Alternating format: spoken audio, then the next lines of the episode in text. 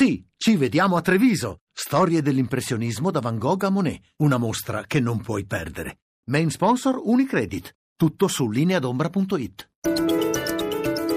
Radio 1 News Economy. 17.32, buon pomeriggio, ben trovati da Luigi Massi, borse europee in lieve rialzo, debole piazza affari, sui mercati torniamo come sempre tra poco, intanto parliamo di trasporto ferroviario, il Parlamento europeo ha varato una riforma del settore con l'obiettivo di aumentare la concorrenza in questo comparto, ci dice tutto il corrispondente da Bruxelles, Gavino Moretti. Uno dei settori europei storicamente più chiusi alla concorrenza, quello ferroviario, si trova davanti a una riforma che permetterà di aprire il mercato alle compagnie che decideranno di offrire nuove tratte tratte all'interno dell'Unione Europea. Il principio cardine della riforma, approvata dopo tre anni di lavoro dall'Europarlamento, è quello dei mercati nazionali che si aprono alle compagnie straniere per quanto riguarda i treni passeggeri, mentre le reti ferroviarie e la loro manutenzione resteranno pubbliche. Il modello si avvicina a quello del trasporto aereo, con offerte anche di biglietti low cost e un'attenzione particolare all'alta velocità. A presentare il testo approvato a larga maggioranza a Strasburgo, uno dei relatori lavori il vicepresidente del Parlamento europeo Davide Sassoli. Porterà sicuramente a più concorrenza, a un'apertura dei mercati eh, ferroviari nazionali, alla possibilità delle compagnie nazionali di operare anche negli altri paesi, dando seguito diciamo, all'idea che le ferrovie siano un bene per i cittadini europei e quindi naturalmente che ci sia una scommessa sul ferroviario da parte di tutti, eh, compagnie, stati, imprese. Abbiamo dato dei limiti, eh, reti e manutenzione resteranno pubbliche, quello che si mette a gara sono i servizi. Per i cittadini che vantaggi concreti arriveranno? Che se c'è più concorrenza le tariffe potranno calare, che ci sarà la possibilità di avere un biglietto unico, per esempio tra reti ad alta velocità e reti ordinarie, eh, la possibilità di fare in modo che le nostre imprese costituiscano diciamo, un polo eh, ferroviario europeo. Abbiamo bisogno di un'Europa che si sappia far valere nel mondo. Il campo del ferroviario è uno di questi.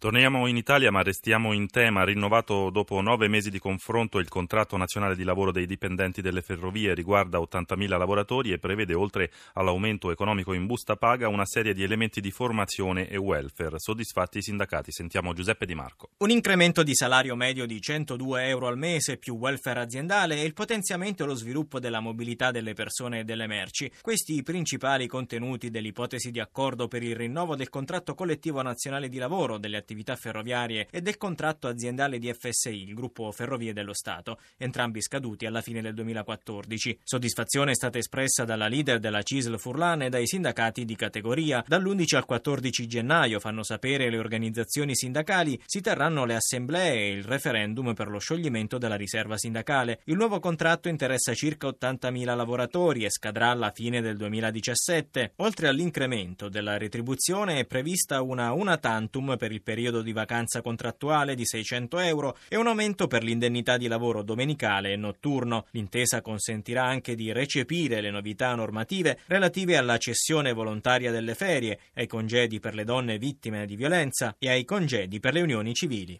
E ci avviciniamo così alle 17.36, dunque chiusura delle borse europee. Paolo Gila dalla redazione di Milano, a te. Buonasera da Milano, è stato un eh, giorno abbastanza debole per Piazza Affari e per tutti gli altri listini azionari europei che hanno risentito nel pomeriggio dell'apertura poco mossa di Wall Street a seguito dei dati sulle attività edili in calo nell'ultimo mese di rilevazione. In questo momento il Dow Jones viaggia poco sopra la parità, il Nasdaq cede lo 0,15%, Milano chiude a più 0,11%. 11% in linea con l'andamento di Londra, Francoforte e Parigi mettono a segno un progresso intorno allo 0,30%. In evidenza i titoli del comparto bancario con Monte dei Paschi di Siena che ha guadagnato l'1,31%, bene anche Unicredit più 2,64%, il titolo Mediaset ha chiuso in calo dello 0,51% mentre Telecom ha guadagnato l'1,83%.